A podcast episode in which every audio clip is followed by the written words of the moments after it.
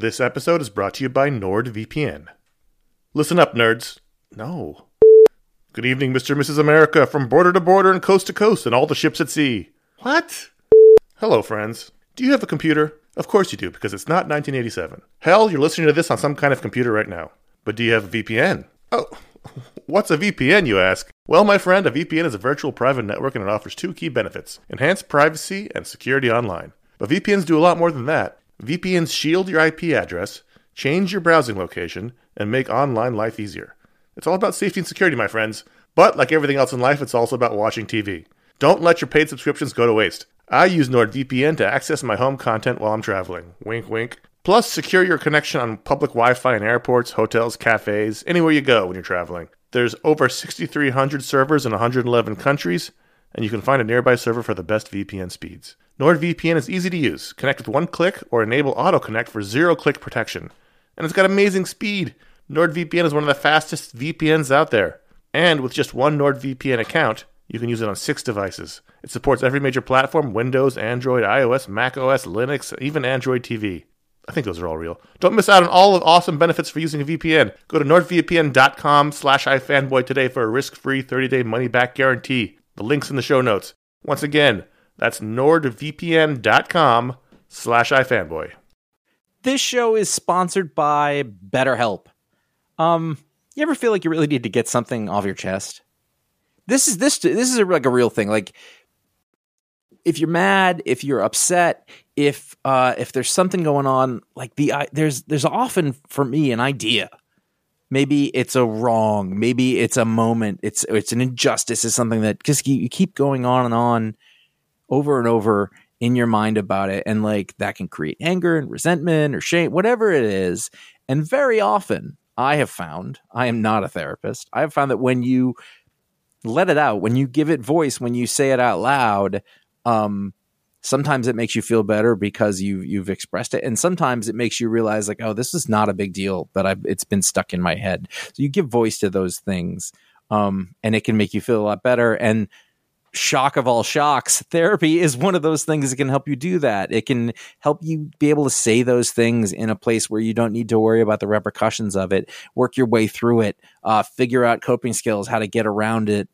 You know, find find ways to deal with that stuff instead of letting it fester. Um, if you are thinking of starting therapy, uh, if anything I said sounds familiar, you're like, oh, maybe my life would be a little better if I could deal with that kind of thing. You should give BetterHelp a try. It's fully online. It is convenient, flexible. It is suited to your schedule. That's the idea. That's what they're going for. Um, you can fill out a brief questionnaire to get matched with a licensed therapist. That's a big deal. You can switch therapists at any time for no additional charge. That that personal connection, I believe, to be super important. Again, I'm not a professional. Uh, get it off your chest with BetterHelp. Visit betterhelp.com slash ifanboy today. You get 10% off your first month. That is BetterHelp, H-E-L-P dot com slash ifanboy. You're listening to an iFanboy special edition podcast on the Wolverine. Bub.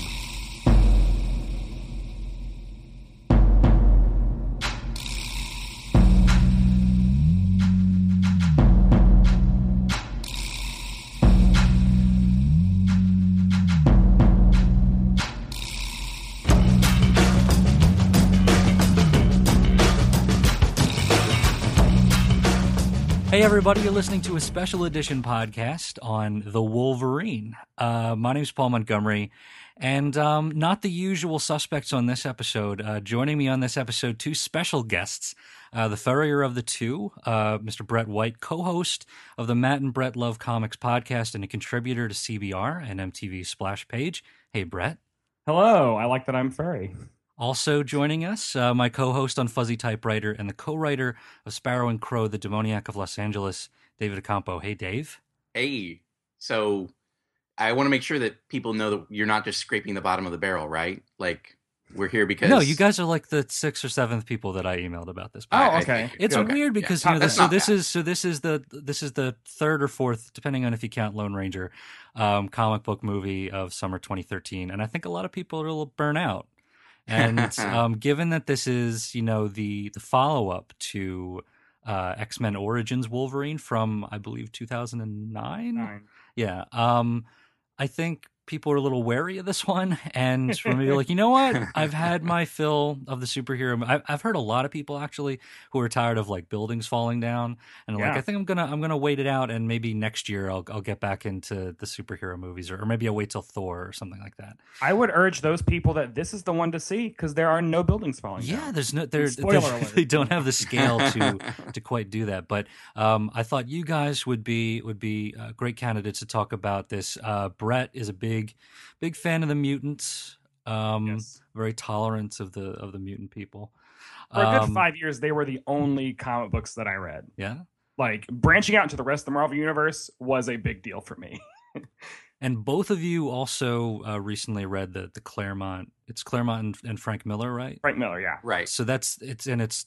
Would you say this movie is loosely based on that stuff, or Oh yeah, I yeah. I mean, they, definitely uh, take a lot of liberties as they should, but uh, uh, it was a four issue.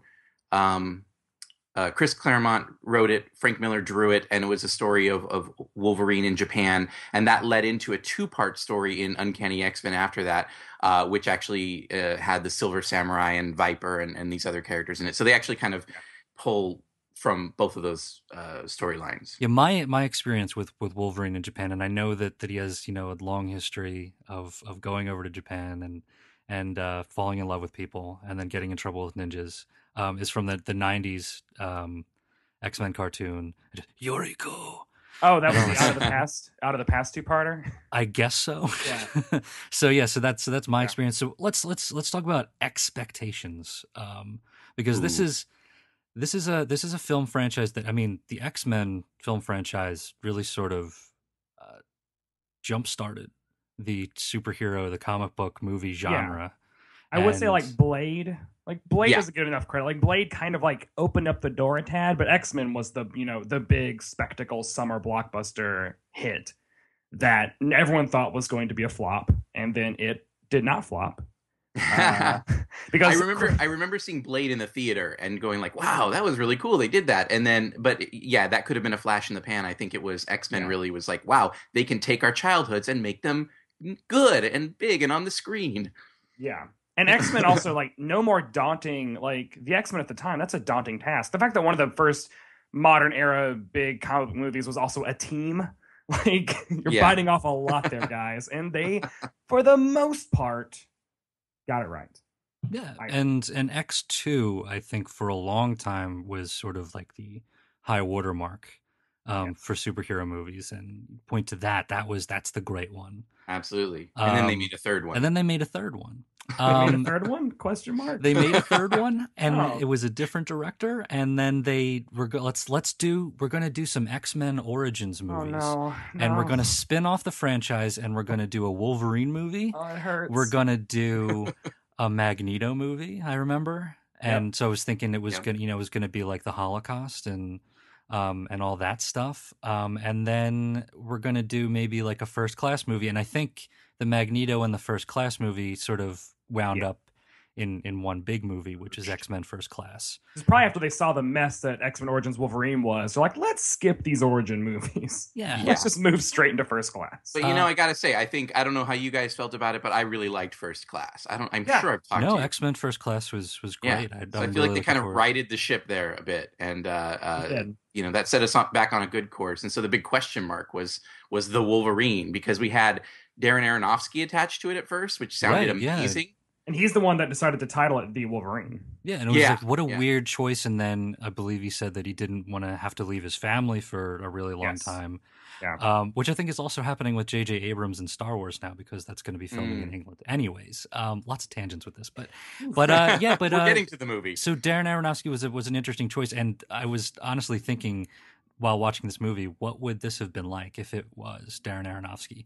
But instead, we have James Mangold, um, and it's I, it's important. I think it is important to bring up uh, X Men Origins Wolverine and X Men Three because it does pull some stuff uh, from that, and it even looks forward to. What are we calling it? X Men X-Men First Days of- Class Two. Days, it's X Men Days of Future Past. X Men Days of Future Yeah. Past. Okay. They All right. thankfully did not burden it with like X Men Second, second class. Yeah. Days of Future Past. Yeah, Colons so. Part one. so that's you know so all of that stuff it's still in there but i i thought that you know going in i had very low expectations i believe i, I tweeted from the theater at at the wolverine uh, thrilled to death about it um because i i wanted i was looking forward to writing a review but i maybe necess- wasn't necessarily super excited about the movie um just because of the dubious legacy uh from those previous movies and uh And also, the trailers were kind of hit or miss. Like the trailers were just good enough to get me kind of invested cautiously. hey ninjas that looks great Yeah, like oh, like ninjas. It looked like it actually had a story, and Yeah. I really respected the fact that they were going. They were going for it. Like no one was whitewashed. Hugh Jackman was the only name actor in like. He's carrying the movie. There are no other actors of note in this entire movie except for Famke Janssen. yeah so that's that, I, true. w- I was I was cautiously optimistic because it seemed like it could be okay. Right, right. And I think I was optimistic because I, I liked that they were focusing on him and focusing on that Ja- Japan story, which to me felt. I mean, that's that's one of those touchstone Wolverine stories for me. It's one of the first ones I read, and it was one where I always liked that idea of, uh, you know, uh, for anybody who's ever read that, that that story really kind of focuses on uh, Wolverine as Logan as this character who feels like he's maybe more animal than man, Yes. and so he's suddenly in this uh, Japanese society where honor and ev- is everything, and you know what you do with yourself means everything, and and, and it- it's him not feeling worthy of being a man among. Uh, he feels like an animal among these men, and then it's about him kind of coming to terms with that and finding his own sense of honor and everything like that.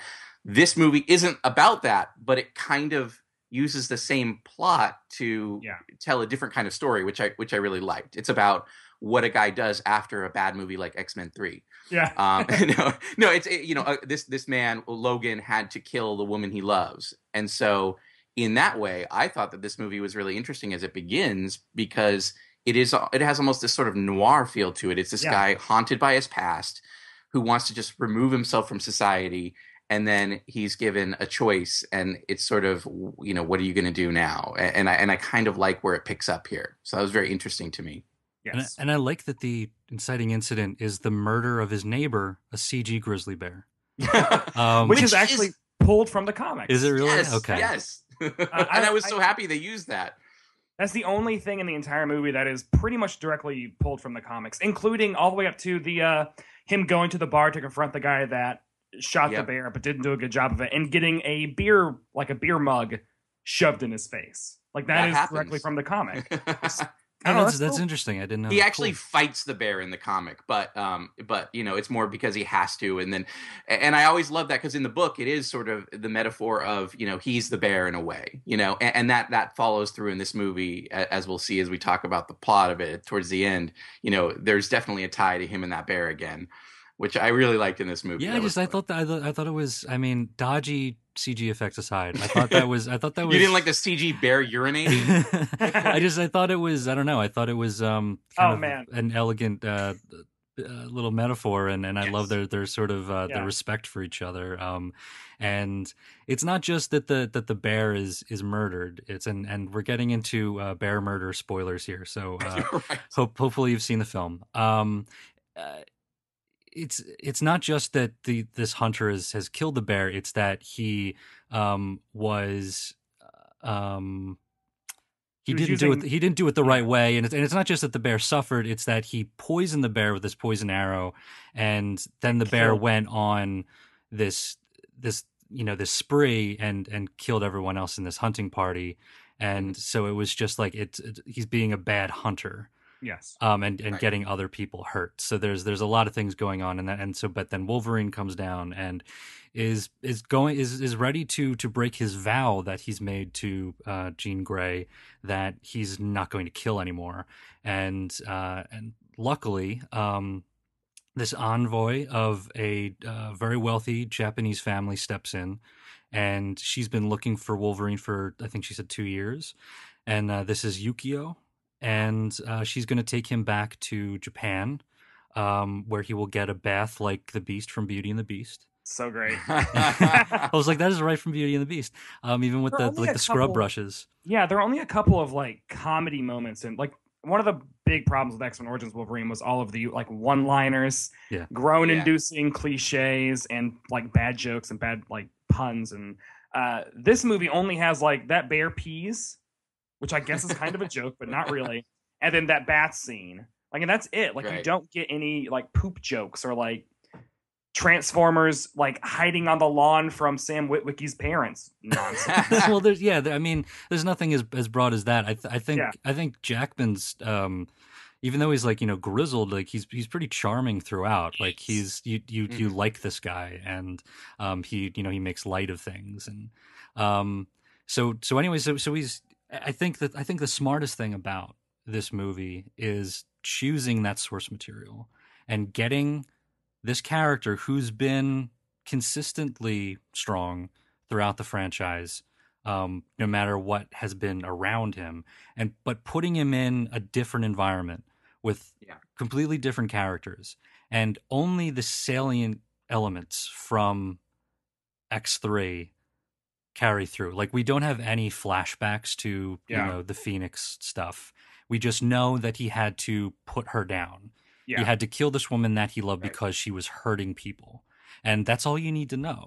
exactly. And theoretically, you could go into this movie and just have watched this. And, And don't do not watch X3 if you haven't. Right, Just so- go watch this. so theoretically, you could So just you could just do this, and and it's and and I like that idea. Yeah, it is sort of like a like a noir story. It is sort of um an out of the past kind of thing because the Wolverine has a pretty deep past. Um, he was around during the Civil War, so Right. and this And one we has also a don't get a montage like X Men Origins Wolverine of like back to back Wolverine him and through the ages. fighting in every war. oh god, yeah. yeah. I'd, yep. I'd block a lot of that out, but but so the, the the the most important relationship here is going back to World War II when uh, Logan was in uh, a prison camp near Nagasaki, and he was there during the bombing of Nagasaki, and I like that it just it just starts with this prison camp being um, evacuated. And we have this this one guard who's thinking about wait about wait there's that crazy guy we have in the hole in the ground Yeah. I got to make sure Yeah. he's okay. I kind of want to see a movie about how he got in that hole. I, Like- li- I like the mystery. I like. Yeah, I know. Yeah, like, but I, I want to see that like comic book prequel or something. Just imagining feral Wolverine fighting a bunch of Japanese World War II soldiers and then be like, just shove him in a hole. just shove him in a hole. We don't know what else to do with him. Just shove him down there, and then they're gonna and then they're gonna bomb Nagasaki. It's a gr- what a it's just like the wrong place at the wrong time. Yeah. Um, and so we have this guy Yoshida who um, is has this opportunity to uh, commit seppuku and and kill himself, and but he's not ready. He can't do it. The other guys, his superiors, the, some of the older guys were able to do it, Yeah. and he just can't do it. Wolverine recognizes that, grabs the guy, and says, "We got to run." And but we're not going to be able to outrun this bomb. We've got to duck and cover. Tosses him down into the hole, shields him, um, and it's it's a it's a great way to show the bond between these characters. And if this happened to you, if you were Yoshida, this would stay with you for your entire life yeah. Mhm. and would en- entirely shape the trajectory of your life and the choices you make um, and the things that you're obsessed with. Um, but also, it's just a great showcase for Wolverine's powers. Yeah, this was the moment where I was like, "Oh, they're not gonna pull punches." Like I was like, "This could be a real movie." When when uh, Yoshida looks up and you'd see Wolverine burnt up Wolverine, Mhm. like skinless, hairless, and I was like, "This movie is PG thirteen, but it's pushing it." Like that was dark and edgy and cool, dramatic. I thought Good it was just start. I thought it was just enough. Um, uh, because I've also I've also heard people say that this movie's boring. Um, I don't I don't entirely understand that, and and Hmm. and it, uh, we've also seen some comments that it it's uh it, it lacks gore. It needs it needs some more Hmm. blood, given some of the themes that are that are going on, and and like maybe There's- when those claws pop when he's lost his healing factor, there should be some blood there. There is there is blood on his claws. I noticed it during the movie. I I remember noticed it in one place, but I was waiting for more of that. That's my one thing uh, that I'll agree with is uh, in what you just said is that I, do remember there was another storyline, and I feel like maybe if there was an element pulled from another storyline, and, and Brett probably knows this one, there was a story where Wolverine, I think it was like Wolverine and Rogue were in Genosha. The, the Yeah. where they don't have a heat they don't have their their powers are sort of neutralized for whatever reason Yep. and that's a point that i specifically remember you know as a teenager reading this and he he was popping his claws but the wounds around them wouldn't heal up because he didn't have a healing factor and i wanted to see like that he'd be losing a lot of blood from you know every time he pops his claws there'd be these wounds and they kind of they showed bullet wounds and all sorts of other things, but they kind of resisted that a bit. I, I noticed, and I kind of wanted that was one thing I kind of wanted. I think it, it popped up on, on the news this week that um, when this is going to be coming out on on Blu-ray, um, it's gonna there's going to be like an unrated edition. Oh, um, nice. And it'll probably Yeah. be uh, much gnarlier than than this. Mm, but okay. um, but I thought I thought it was the thing is I thought there were some great action set pieces throughout, and I wasn't bored. And but still, it's not you know this isn't you know it's not the transporter. You know it's not crank. Um, Well, and it's also not like Man of Steel or Avengers. Like my mom asked me, was it as good as Avengers? And I had to say, like, it is really good in a totally different way. Like, you're not going to see the big action spectacle of a Man of Steel in Wolverine, which I kind of respect because Yeah. superhero movies have been shoving down our throats these giant, giant, like Dark Knight Rises level fight scenes, which are entertaining, but it was so pleasant to watch a movie like this that was just a story.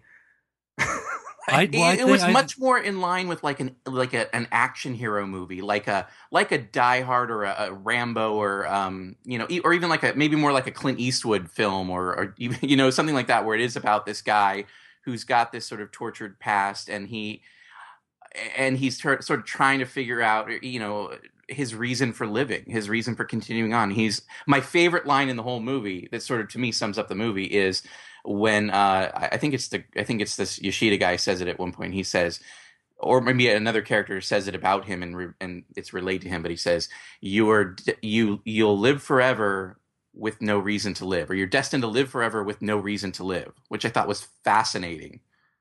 Yeah, I Yeah. mean this is this is a guy who has a death wish. I mean, he's it's the classic thing where he's immortal, so even if he wanted to commit suicide, he can't. Um and also he can't he can't even start over and settle down because it's that other thing like, you know, with like a, you know, a vampire, I'm going to I'm going to outlive you. You know, Yeah. even if even if we love each other, I'm going to outlive you. I'm going to outlive any any kids that we have. So it's it's just you know this this tragic existence and i like that Mhm. idea of wolverine as a ronin and they Yep. do bring up Yeah. that term and i think that's that's the key um and you have you have logan who is desperate sort of to to die um and just to be put out of his misery so he doesn't have to live with his guilt of of having murdered the woman that he loves um, and then you have Yoshida on the other hand, who is at the end of his natural life, and he he wasn't ready to die at Nagasaki, and he isn't ready to die now, even though he's ancient, he's decrepit.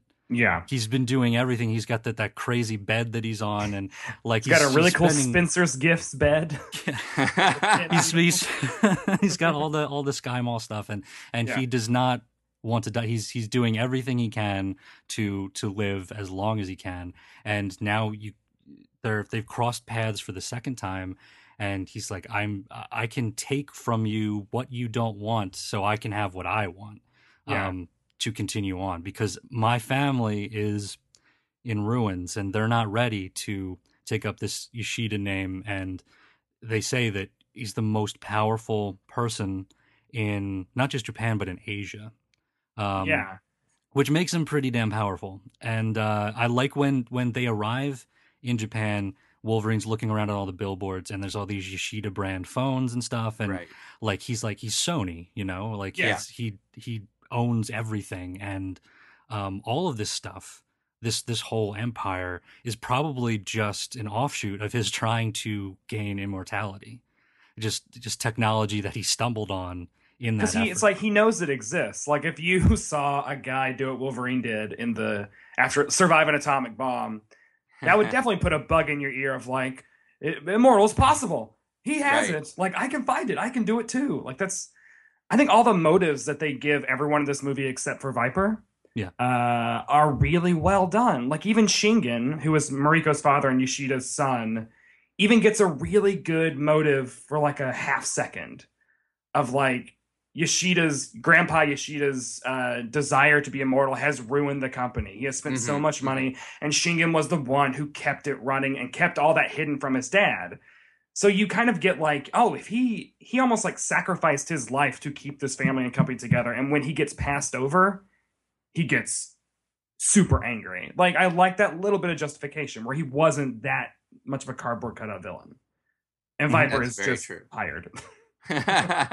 Yeah, and it's I, I think at, you know at the core of this movie, it's I I think what what separates it from Wolverine Origins and and especially from X three is that it's it's really zeroed in on character, and it just happens to have great action sequences. Yes. Character comes first. It's And the it Bryan is- Singer model that he always said of like Yeah. my movies are dramas with action in them. That's what he always said about the first two X Men movies. And this feels way more in line with those two. That's very true. Yeah, I, th- I think that's true. I also there's some things that surprised me. I liked in, in what you're talking about. So uh, Yoshida sends Yukio to bring uh, Logan to Japan, where he basically says what, what you said, Paul. That uh, you know he wants to take, uh, or he thinks he figured out a way that he can take Wolverine's gift and give it to himself to help him, or, or to his family, and he wants to take it from him. And he's sort of he's sort of saying like, you want to die, right? I mean, so I can give you that. I you know. And uh, are you what done with kinda- this? Are you done Yeah. with this? Can I have some? Are you done? what I like is I was nervous that Wolverine was going to be like, yeah, okay, that sounds good. I want to die, and and I thought I, I'm not sure it's so clear cut with somebody. I'm not I'm not so sure that a Logan in this point really understands what he wants, It was really going like, boy, I just want to die. So I kind of like that he says. No, you don't want what I've got. Right. Like Yeah. he understand. uh, What I do think he understands is that this is a curse, and he's like, I can't give this to anybody else and or, you know but there's maybe an inkling there of maybe he's not quite ready to let go which i like i mean these these are the sort of complications of character that uh that, that make that keep them from being those cardboard cutouts uh you know and then quickly thereafter uh uh his immortality is taken from him uh which I, that was I, I I guess, and so I guess that's the, maybe the main thrust of this movie. Then is that now Wolverine is in Japan and he has had his Wolver- his healing power taken from him, but they don't kind of say that right away. It happens slowly. Yeah. What did you guys think about that? The way they sort of slowly reveal that things aren't quite right. I think I, yeah. I, th- I think it's I think it's a it's a just sort of a brilliant choice that you have a dramatic problem in that your character is immortal.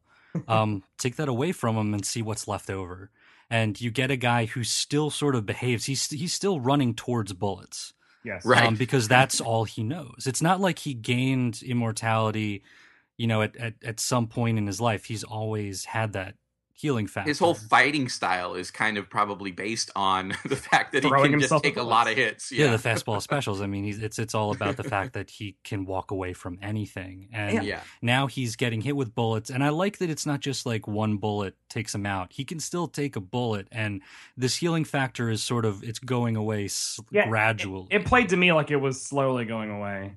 Yeah. yeah. Um, I also, I mean, I think that it also says something about. I mean, to get into like masculinity versus femininity and stuff. I think that Wolverine is definitely one of the most masculine heroes, and I like that this movie posits that like Wolverine can be weak. Like he is weak, and uh, like giving up and like asking for help and needing help and things are usually not masculine but like wolverine has to get saved by women a bunch in this movie but it is still played it's not played as a bad thing whereas i think in like other movies it would have been undercut or i don't know treated as a weakness but i like that wolverine you, you you're still seeing a very masculine hero in a in a compromised state and it is all done so delicately and so well that you're never once like oh wolverine's a pussy now No, Like, yeah, I think never- he's. I think. I think that he's. He's vulnerable and realistic about it. Um, he doesn't put up much of a fight when Yukio suggests, "I'm your bodyguard."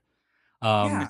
Whereas That was a another another line. hero might be like, "Oh, she's just she's just being scrappy, and that that's funny, and and really, I'm going to be protecting her. Um, he just he, he kind of rolls with it, and he he, he he he comes to understand I'm in trouble here. I I just got messed up. Um, And the movie does a really good thing of actually having Yukio follow through on that. Like it isn't like I'm going to be your bodyguard and then she gets taken out immediately and it's a joke. It's she's going to be his bodyguard and we've already seen her be incredibly capable. And then when Wolverine is doing the Prometheus self-surgery on himself, she then again saves she saves him. Yeah. She It's the distracts same him. she It's- buys him the time he needs. Yeah. And it's great. Like so at the end when she's like I'm going to be your bodyguard it's like yeah, she is. She is a really good partner to have. That's uh, it's a it's a great relationship, and I mean one of the earliest comics that I, I read that I sort of inherited from my older cousins was a, it was a Wolverine issue with with Jubilee in it, and they're just they're a great pair, Yeah. and I think there've been I mean Kitty has been in the film franchise, Jubilee has been in it to a certain extent, and Rogue, and so they've had sort of these mentor relationships with Wolverine. I think this is the strongest, uh, most successful use of that, where um, clearly they can be a dynamic duo. Yeah, and I think also with with Rogue in the movies with Rogue, like Rogue needed something from Wolverine, like she needed protection. Whereas with Yukio, I don't get it as a sidekick. I really feel like they are on equal ground. Like for the first time, Wolverine has a you know a female relationship where like she's got his back unquestionably, which is really good. It's really cool. Yeah, it definitely feels like a partnership, especially by the end of the movie, which we'll, you know, I don't want to get oh. to yet, but you know, I mean, it, it did, it definitely follows through with that. So I completely agree with you guys on this. So th- I think one of the one of the things that people were really excited about with this movie when the trailers were coming out, there's going to be a lot of ninjas. Um, how did you? How did you? So, so obviously, we like a lot of the character stuff. We like a lot of the relationships, a lot of the dynamics. Um, how did you feel about the the super heroics when, especially when this is a movie where our main character, our one central mutant, is going to be rid of his powers, essentially.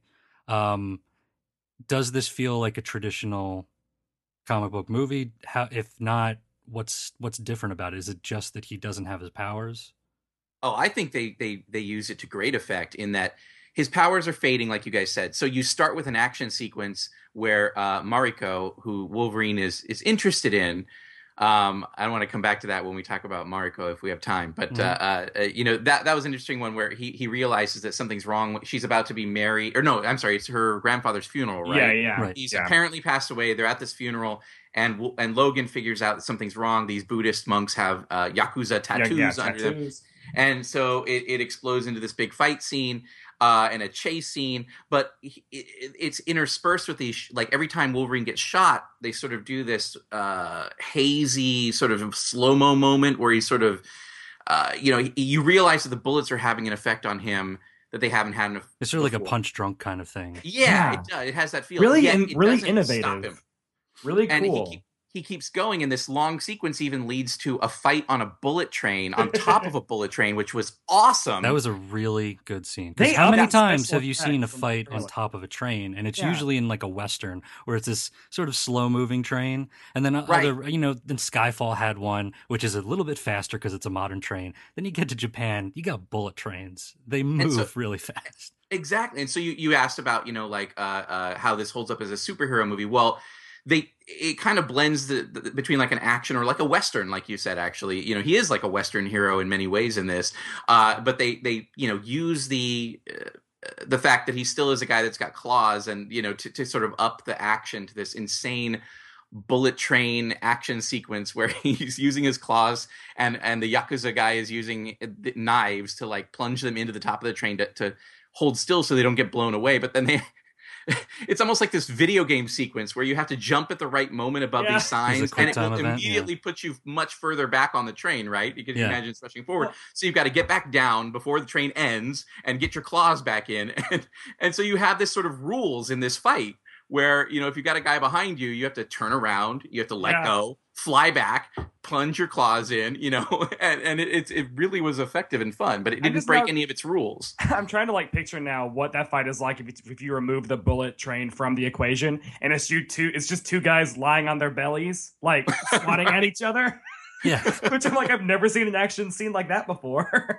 it was it was it was you know exhilarating. I mean, it, mo- it moves so quickly, and and there's there's points where like the, the the the yakuza guy he's he's gonna fly away, like, but then he Right. manages to catch that knife in you know one more time, and then you get the you get the peek in looking through the the sunroof at at Mariko just Oh, sitting there oh. listening to music.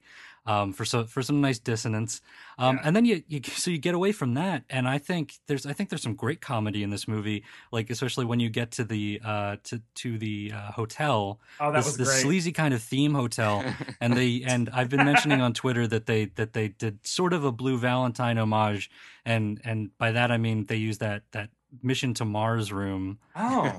Um there's the, it's it's I think it's called the future room in Blue Valentine but it's basically the same idea that it's it's this space theme room um, for for hookups basically and and so Wolverine's going to be in there. And uh and it just and then to and then to pass out on the balcony, very serious. He's he's bleeding out basically. Yeah. Mariko saves him by finding a, a veterinarian to to take care of him. student. Animal Man theme. It's right? yeah, it's playing with that, and so to wake Yeah. up and and it's not just like funny because he's waking up and there's goats, you know, over to the side. Like what the hell happened? It's Oh, like yeah. that, you know, like a hangover kind of moment. But it's it it absolutely it plays into that whole theme of he's this beast, and um, that also comes into play when they get to her sort of ancestral home um, out in in rural Japan, out near Nagasaki again, and um, they make love and they and when they wake up um, after he's had some some bad Jean Grey dreams, um, she talks to him this whole speech about being fascinated by the the clawed animal. Yeah. Um, and which her, her grandfather has told her as sort of almost like a myth, which I loved. It was like he told me about this animal that lived in the bottom of the well, you know, which which I thought was just this fantastic way to tell his experience of you know World War II, the Nagasaki stuff, uh, you know, but kind of show the impact that you guys talked about earlier, how it just shapes your whole life. Uh, Yeah. But he tells it to his granddaughter as this sort of fairy tale story, which I I, lo- thought yeah, I was love utterly that- fascinating. to her this was this is well before she was born, and so it is like a myth. For him, it was a bad vacation. You know, like Right, right. oh man, that that one time in Japan where I ended up in the bottom of the well and they dropped an atomic Oof. bomb on us, that sucked. um, so I, I I love the I love the distance. What did you guys think about the character of Mariko? I I loved her. Uh, this is this is one of the areas where I feel like the movie actually somehow manages to improve upon the the source material, um, because I feel like Mariko in the comics was always very one note. She was just Yeah. Wolverine's girlfriend, and then she dies, and he's sad about it. Whereas in this, it's almost like Mangold and I can't I don't know who wrote it. Ugh, wish I did. Because kudos to them for realizing, well, she's gonna have to be a damsel in distress. Mhm. That's kind of her thing. So, but they did the great choice of she was a damsel in distress because of her own heritage and not anything to do with, to do with Wolverine. Every time she was kidnapped, it was not to make Wolverine mad. It was because they wanted her, which I think Right, was a smart her. choice. And it's then also uh, the it's Christopher McQuarrie, Mark Bomback, and Scott Frank. By the way, great, great work, guys. Uh, and then I also love the choice to just slyly say that yeah, I was a knife, I was a knife champion when I was a teenager. so they- that's so, gonna like, come into just- play, they- folks. Yeah, they give her a reason that yeah, she's gonna get captured, but she's gonna take out one or two yakuza every single time, which was great. Just imagine, like in Iron Man three, if when Guy Pearce kidnaps Pepper Potts, if she had at least punched him in the face once or twice, like that. I don't know. Like to me, that that eases over the damsel in distress nature of that. If Yeah, the woman fights back and is efficient, I love- think it's I think it's a feat that she could be easily defined by all these different relationships. She's in a love rhombus basically with Wolverine, Harada, Oboru, and yeah, the, the politician guy, and then and then her father and her grandfather are also sort of using her as this this this pawn um, in in this this whole corporate thing. And so there's there's there's all these men in her life, um, but then I agree with you. You've written about this, Brett, that the, the more interesting relationship is is with her and, and Yukio, who's her Yes. surrogate sister. Um, this sort of like th this pauper that they brought in, who was who was digging through the garbage for food, um, orphans and and and brought in, and and now it's just such an interesting relationship that she doesn't look upon her, you know, haughtily or anything. Um, and, and all the others do. Her all the father others does, do. but but but you know she does not. Which and is it's a, and it's nice Mariko testament. who decides to go away from this the corporate center and and where all her family are to this this home that that uh, it was was it the grandfather's home before yeah. I I, for, I forget how so, it was yeah. introduced but but she's so she's basically going back to the old family home out in the country and she clearly ha- still has relationships with all these villagers and you know like when when they, they come to her when this tree has fallen into the road and all those roots are really important to her and that, i think that actually says so much about the character because she's been raised in a way that is ushering her away from that yeah. so Mm-hmm. she has to make the conscious decision to to go back to that So I, th- I think she's a, a really strong, really interesting character. Yeah, I will admit that I got a little worried at first. Be the way it's introduced. Um, you know, uh, Yukio, who's already we've seen that she's a badass. She takes Logan to uh, um, you know Japan to see the father, and and that's when he first sees Mariko, and she's sort of I think she's dressed in white and so she's got this very virginal quality and she seems Yeah. like the delicate flower and Yes. and immediately logan is looking at her with like one eye raised and i'm like oh no because this is a tough thing in films is to have the guy just fall instantly in love with the the damsel and i'm going like man yukio's a badass you know but you just pa- it's like i feel like suddenly like she's the ugly sister and you're like oh but her i like her and i'm like this could this could go poorly but to the testament they did treat it more like one of those movies where two people are thrown into a situation together and then they they slowly uh kind of backtracked and figured out you know their sort of attraction to each other in that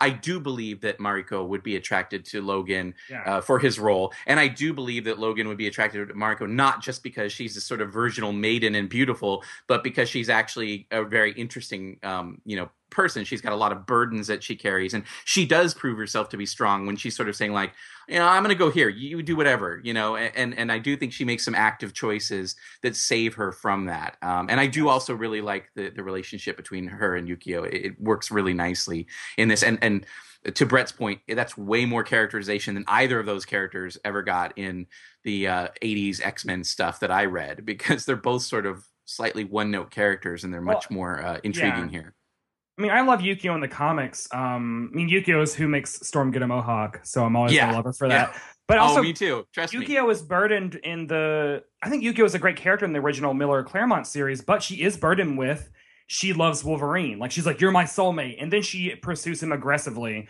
which I think turns the uh, turns the trope on its head a little bit that the woman is aggressively pursuing the male. That's kind of cool. yeah but this is- movie, this movie removes that. Like I was waiting Yeah. for Yukio to fall in love with Wolverine, or I was waiting for her to do things because of Wolverine, Yeah. but she goes to save Wolverine because they're equals. And sh- the moment, the turning moment for Yukio is Shingen saying, "Mariko is done with you. You're just a toy." yeah and that drives her to be like, "No, like she's my friend. I'm going to stand by her." Like I love Yeah. that they took i all like of the choices all of the like iffy things from Claremont stuff. Who Claremont is a pretty choice writer when it comes to feminism and comic books. I like that they Yeah. even took the problematic stuff out of his stuff and made this movie even better. That's true. Uh, I guess what I was thinking about with that with that original story is that it's very it's it's a much tighter story, and so Yukio's role in that initial four issue Wolverine miniseries from the '80s is basically Yukio is working for Shingen, but she falls in love with um, Wolverine, Yeah. and there there's not there's no other dimensions to that. It's just Yep. well, I work for this guy, but I'm in love with this guy, but this guy's in love with that other guy. Or you know, but this guy's in love with that other woman. Uh, you know, and, and so it's just it's a, it's a much tighter um, uh, uh, love triangle, I guess, and, and it's less forgiving. This one just adds this little complication and nuance, and so I actually I think it's smart that they removed that and and, and altered it. And so yeah, I, I actually really liked both of those characters. And Mariko was the one I was worried about at first, and then she sort of proved herself over the course of the movie. Uh, s- or the filmmakers kind of proved her to me, you know, like s- smartly with just good character choices. Now, this is an interesting film in that coming out of it, I wished that I could give a rating to the first two acts and then another rating to the third act. Um, I don't want to say it's schizophrenic, but I, I heard someone des- describe it that it was like a four issue miniseries where there was a whole new creative team came on for the fourth issue and completely forgot everything that was built by the uh, the creative team the first three.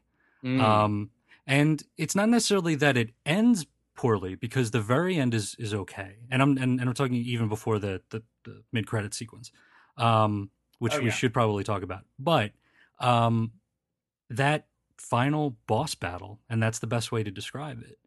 Um, I, I think I think the rest of the movie deserved um, something a little bit more nuanced um, because that it just I I think the the the greatest sin for for that final boss battle and and Viper and the Silver Samurai is that it's familiar. Um, we've seen it many many times. Yeah. It's people clinging from ledges. There's you know it's a it's a tiered you know arena. Um, it's the it's you know it's the game of death pagoda.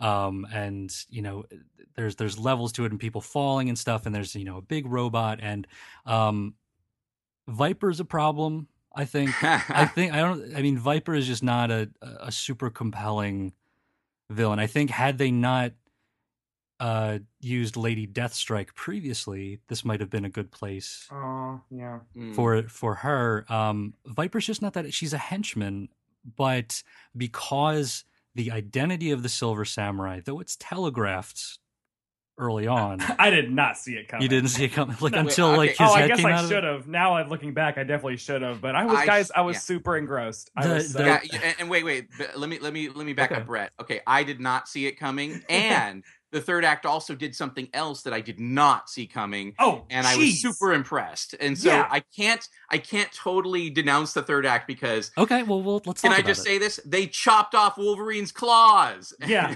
that was nuts. Yeah, Like, I was because in my head I'm I- like, how well, how do they undo that? And I then they yeah, don't. that's, that's why I, th- I was like, oh, that was my big oh shit moment in this movie because I did Yeah. not expect that. I feel like Viper probably could have burst into song, and I wouldn't have noticed that happen because my mind would have still been like, "What did they just do?" So yes, he's cool- he's so he doesn't he no longer has his that that's important to note. He doesn't have his adamantium claws anymore. They're bone claws. Yeah. Right. And they, they've done stuff like that in the comics, only in the sense that, like, I think Magneto sucked out his Yeah. adamantium at one point, so he was just yeah, Yeah. just back to bone claws and bone and just regular bones inside him.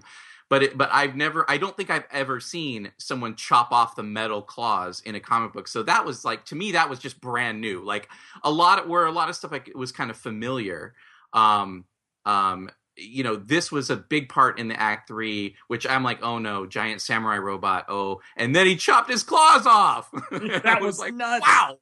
Okay, well that's that's cool. I, I- I don't I don't entirely understand how drilling into his knuckles where the claws came from. Well, getting the You have to get marrow. I feel like they were like sucking out his marrow, which would be like that's the, I don't know gross. Pure genetic maybe to get his healing factor. Guys, Yeah, I don't know. It's it's dubious, but but I do like the idea. If it is, if it for some reason has to be the marrow, then that's the only way you can get Wolverine's marrow. You got to open up the bones, right? And they're covered in metal. So I kind of like that. As yeah, a it just you know I think I think a lot of it is just the visual. There, it gets the the movie actually gets to this point where when he gets to the the village around where that pagoda is, yeah. um, Yeah. in the in the snow, that it just really looks like a set. Like it just the movie Yeah. really suddenly looked much less expensive when they got to that point and that that's that's nitpicking because the the action was good and that you know the whole ninjas with arrows sequence was pretty cool. I, yeah, and, that And- and that ties back to the bear. He shoots him with a poison arrow, um, Oh, yeah, which is they- something I noticed that in rereading the Claremont uh, thing is that's how Claremont kind of dealt with Wolverine's healing factor a lot. Was that he everything would be poisoned. He'd get poisoned constantly so that he Yeah. could be a little sluggish Yeah. and slow to heal. You know? I'm not the kind of guy who would yell out something in the movie theater, although the movie theater had to go to see this. There were a lot of people like that. Um, I, w- I, wa- I wanted to be like, oh no, kryptonite arrow, because it's like it was green. Right. And, yeah. and so and it's the same effect really. So um, so so yeah, so we get. To, I think Viper is the is the biggest problem for me. Is this? See, she's like she's a she's like I I don't know like a Well, she's that sort of one note scenery chewing villain. I didn't think she was a great enough actress to really make it that sort of level where uh, you can have sort of a one note villain, but if they're really just great on screen, you don't mind as much. like I, you- I don't like um the the guy in Iron Man three was really one? one? uh, the Guy Mandarin Pearce guy? or um the, the no? Uh, oh yeah, the uh, the guy Er- Eric Savin, the yeah the the the guy from the Extremis um, guy. Oh, oh, okay. Yeah, the uh, yeah the Extremis guy. Yeah, he was really good. Um, He was really will- interesting and just like he had like th- this great electricity and, and but then um even just the costume for Viper was like I don't- out it was out of you know the first X Men movie like maybe I've pretty drank a lot of the X Men X Men Kool Aid. Okay. So I'm like, I'm fine with Viper. She's the only thing I think that um the bullshit. Oh, geez, can I even say that on Yes, this you can. Um, uh, thing with me is the you could take away literally every single one of her Viper powers, and it would have not changed her character at all. Like she did not need to have all of those over the top. Like that felt very much like Fox being like, "There's only one mutant in this movie. Well, oh, gotta add more. Gotta sell Right, right. toys." because yeah because um you know yukio Yukio's a mutant as well and she has sort of this this uh, A death pre- vision. precognition kind of thing but that's not a visual at all. And I, Um, li- by the I way, actually I like love- that. I like that they don't use the word mutant almost at all in this movie. I think they use Yeah. they drop it maybe two times, uh, Right. but a lot of it's like you're you're different, you're like that, you know. And I really like that because it it it, it for me kind of kept it away from the other x-men movies and said no this is just you know this guy in japan and yes there are people that are different but it's not a big thing like it was in the other movie it's not this big uh, uh world shattering event or you And know not like that. 80 it's of just a small quiet yeah exactly Right. it's just a small quiet story where yes there are those among us who are different you know? While we're while we're on the topic of uh, Yukio's precognition, um, that's that's how they telegraph it. Um, because she says, "I didn't foresee him dying." Oh. Uh, Yoshida, like, and, Oh, and okay. she says it once, and then I remembered it later. I I was like, I wonder. I was like, that's probably what they're doing. But then, like later on, she kept underlining it. She's saying, "I was wrong. I was wrong about Yoshida. He died, even though I didn't foresee it." And And he also says like he's been stockpiling adamantium, and Right. then she finds all those like silver samurai blueprints right next to his hospital well, bed. that, that's late enough in the game that it's that that was okay. Um, well, I, well, I should have, I should have, Paul, I should have put it together. So, so you didn't realize it until I The was old man literally appeared? watching the Silver Samurai move and being like, "Is he remote controlled? right. Who is in I because I was wondering. I was like, what do people think that that is? Like, is he a robot or? i totally Also, thought it was they- a robot they had the I thing out- I admit it. because- I, I totally bought it Because I mean, he's it I mean, he's just moving kind of mechanically, and he's not Yeah. you know talking. or Harada is supposed to be the Silver Samurai. Is the fake out? Right. yeah Like the Silver the Samurai is archer in Kenuichio. Harada. So I was waiting for Harada to get into that samurai outfit just because Me I know those characters. So that's so I guess maybe I Nah, he's just Japanese Hawkeye. That's all. That you know, Yeah. he's the arrow guy. which was awesome Okay, But so it's I like you know, and I'm and I'm not and I'm not saying I'm so clever. I figured it out. I'm just saying like you that. That's what they that's what they were doing with clever. you know I was wrong. I I didn't foresee his death, and I was like, and but when I realized, I was like, oh, that's cool. Um, that's that's a neat idea. Um, and you know, and then it gets to be it's it's it becomes that that over the top bad guy who like sucks up all the power, but then he takes too much of it, you know, and then and it's you know hubris is his is his downfall, and uh, But also, and you're like, not wrong that that is familiar. We've seen that so many times. But for Yeah. me, I was still going like, but they chopped off his claws. that was nuts. yeah, Viper is that- also defined in like she's Madam Hydra. So it's also kind of like you removed the most important thing about Viper from her character.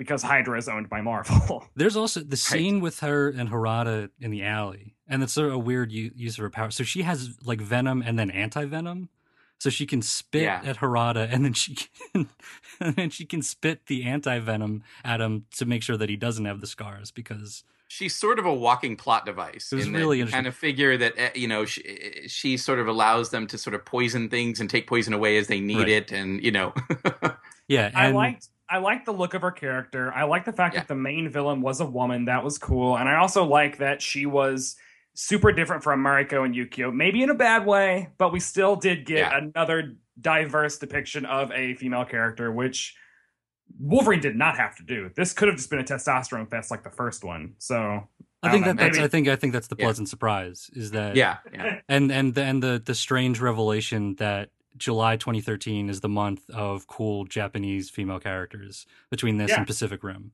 right. Um, it's it's just really interesting, and it, because you don't, it's we sadly don't expect that from comic book movies. Um, a lot of these these female characters get really short shrift, and so so I think I so I do like the idea. It's just the I think I think it's the problem is we're living in a post Tom Hiddleston Loki world, yeah. um, and we've seen how good a villain can be.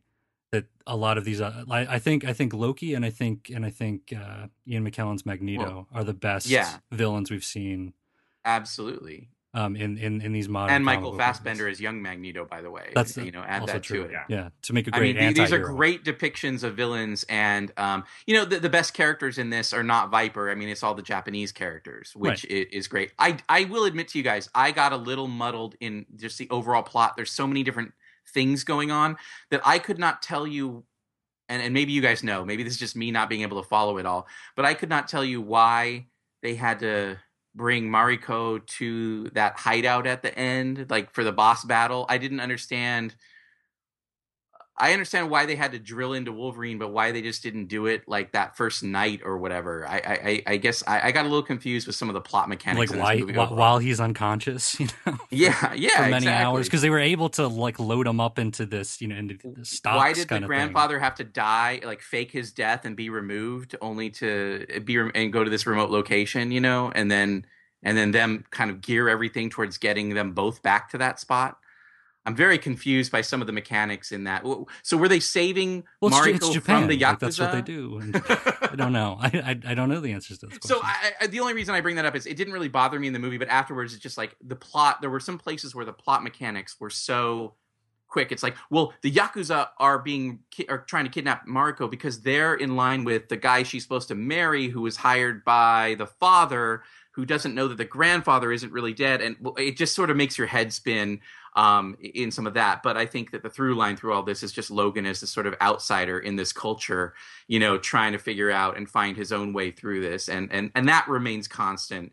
And and the relationship between Logan and Mariko and Yukio uh, remains constant. So that all kind of works. Um, it just yeah, there, there's some stuff where I'd have to watch it again probably to understand some of the mechanics, and I'm sure more eagle-eyed viewers will pick up on this stuff. I just, you know, I felt kind of like dumb afterwards. No, I think I think those are Why I think those happen? are reasonable, you know, criticisms. Um, I I think for me, what it comes down to is, you know, I guess I guess I'm coming down as I'm the grump about the third act. Um, and but you know, it, it it's familiar, but I'm able to. But I think for some people, that's going to. I think that third act is such a shift that it's going to Yeah, taint the movie for a lot of people. For me, though, I just was like, I'm just gonna skip that chapter when I'm watching it, you know, at home, Right. and because I love the rest of the movie, I thought it was so strong, and I, I really do think it edges out Iron Man three for me as the best comic book movie of, of the year so far. Yeah, me too. Um, I do, Hmm, I have, I have. I have high hopes for for Thor though. I liked Iron Man 3 more than you guys did. And Right. so this one's tough for me because those first two acts, I mean, the character work is really solid. Right. And, uh, you know, and so, uh, but I really liked Iron Man 3. I don't know. They, they, they're probably very similar in my mind right now in terms of uh, just my the thing with. Iron Man three for me is that I can't isolate just one act as the problem. Mm, Okay. I see. like it's it's a little bit more pervasive through the whole thing. There's there's stuff that I love about Iron Man three, and I mean Yeah. I, I gave it a three, which means I liked it. Um, I just I just wasn't head over heels for it. It's all like gut reaction thing. Like I like I, the credits started on Iron Man three, and I was just like, huh, okay. Whereas this, I was like, fist pump. Oh yeah, because I mean that the ending of the post credit scene. Let's talk about that. It's a good. I think it's a good place to close off because it's. They've been watching some of those other Marvel movies. Um, yeah, this is this is their answer to the uh, to the Nick Fury stuff, um, to the Avengers Initiative um, post credit sequences in, in all the Marvel Studios movies, where they're now tying this to um, Days of Future Past. and this was all shot not too long ago. Like they'd wrap the movie, and I like that they say two, Two years, years later. later. Two years later. Right. It was kind of like James Mangold still gets his definitive film. He didn't set up Days of Future Past at all. There's still two years after his ending, so you can assume that Yukio and Wolverine were out adventuring for two years. Mhm. Um, and then we get this post-credit scene that directly ties into Days of Future Past, which I'm now more excited about than ever. I think I think a lot of that post credit sequence is it's really just about star power. It's it's cool to see Magneto and it's cool to see Xavier with those actors all in one place. For the Um, first time it- in like seven years. There, it, there is Yeah. a thing though where it, it feels like someone like took a piece of paper and, and wrote on someone's back, like that that scene in like ten minutes, yeah. because it's just about there's something coming and you need to be there, and Yeah. and it's So it's all that, leading that up to that. Trask commercial. You do get the was really commercial, cool. right? So it's so uh, like all the stuff that's there. important, yeah. Yeah. But the, but that Trask commercial that is really for fans. I mean, no one outside of that. If if uh, you know, as you posited, you know, uh, uh, Paul, if somebody could go into this movie never having seen anything before, and they could really enjoy this movie. But that la- final scene really depends upon you know knowledge of this stuff, and and and the Trask thing. You have to have knowledge of the comics. But but you know Magneto and Professor X. First of all, Professor X being alive again, and then Magneto and Professor X working together. It's kind of big. Ooh, what's that all about? And it Are does they? it does exactly what it's supposed to be. It's this sort of Yeah. coda of like you know, Are they? oh my going- gosh, what thing could happen that's so bad that these two could be there together? Right? Are they going to explain how he's back? Presumably in Days of Future Past, they better. Well, guys, they did at the end of the the end credit scene of X Men: The Last Stand, which Do is they? just.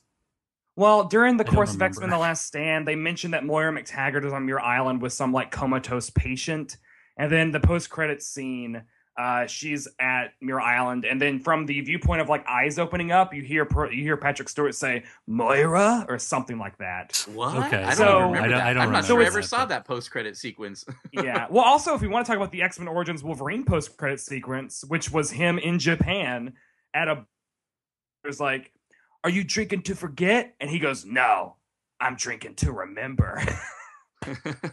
which I guess might have been like the 80s in the timeline of whatever. but I'm glad that this movie did not just pick up on that. Thank God. Yeah, I just I, I think it I think it takes all that it needs from the previous stuff, but then does its own thing pretty well for a for a good chunk of time.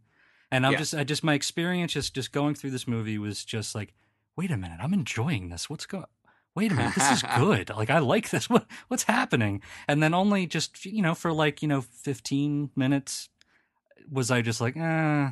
But then it comes back, and then they get on the plane. And I'm like, ah, that's cool. I'm, I'm with this. Yeah. So I love um, that Mariko. I love that there's no like love story resolution. Like they kiss, they acknowledge they have feelings for each other, but Mariko's like, I got a business to run. Shades on. Like it was pretty great. I'm just imagining her and Pepper Potts like doing a business call and like getting shit done. I would That's love right. They probably would work together. Oh, he's so good. if you're if you're a fan like me, and I know Paul is not, but if you're a fan like me of Big Trouble in Little China, I feel like this was the sort of Jack Burton riding off on in his semi at the end was similar to uh, you know the Logan getting into the uh, into the truck, and I think ultimately for me that's what this felt more like is this is a good service of the character in that it it doesn't bother with too much of the continuity elements. It just sort of tries to focus on what makes Wolverine Logan an interesting character. It, it finds him in an interesting place and and and starts him, at, you know, as this man who isn't sure what he wants to live for, and kind of brings him to a little bit of a conclusion there. And you know, uh, over the course of it, we get a character that feels to me more like this sort of lone man, Western action hero, uh, you know, who's just searching for something and, and finds some little bit of maybe not peace, but maybe understanding. And so, to me, you know, whatever happens in the third act, they still were they still allowed you to get that arc in the character, and that was great. I mean, that's that's kind of what you want in a movie like this. Yeah, I think that's a good way of putting it. Um, so I think I think in conclusion, I think uh, we all had a good bit of fun with this movie. I think found a richer film than we were maybe expecting, uh, given yeah. what's come before. And uh, you know, it's an imperfect film, but I think there's a lot going for it, and um, I'm looking forward to, to checking it out again. I don't know if I'll see it in the theaters, but I'll I'll definitely be picking it up on video to to watch that again for that uh, for that bullet train sequence. So um, all right, and now I also have a written review over on ifanboy.com, so you can check that out. Uh, coming up soon, we're going to have another special edition on the DC animated film Justice League: The Flashpoint Paradox. So check that out from the Animation Brain Trust um, in just a few days, actually. So um, until then, uh, we'll be seeing you.